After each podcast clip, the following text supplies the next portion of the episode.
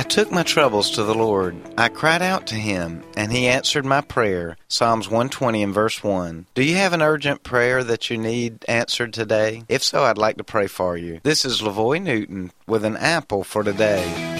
Life is sometimes full of trouble, but I'm thankful that there's a God that cares and will listen to our problems and intervene in our situations. Are you facing a tough time right now? If so, let me pray for you. Dear God, I know that you know everything and you already know all the troubles and problems that my friends are facing right now. I'm asking you to intervene and insert your grace, peace, mercy, healing, and provision to meet their needs today. I'm trusting that you will hear my prayer and touch them today. In Jesus' name, amen.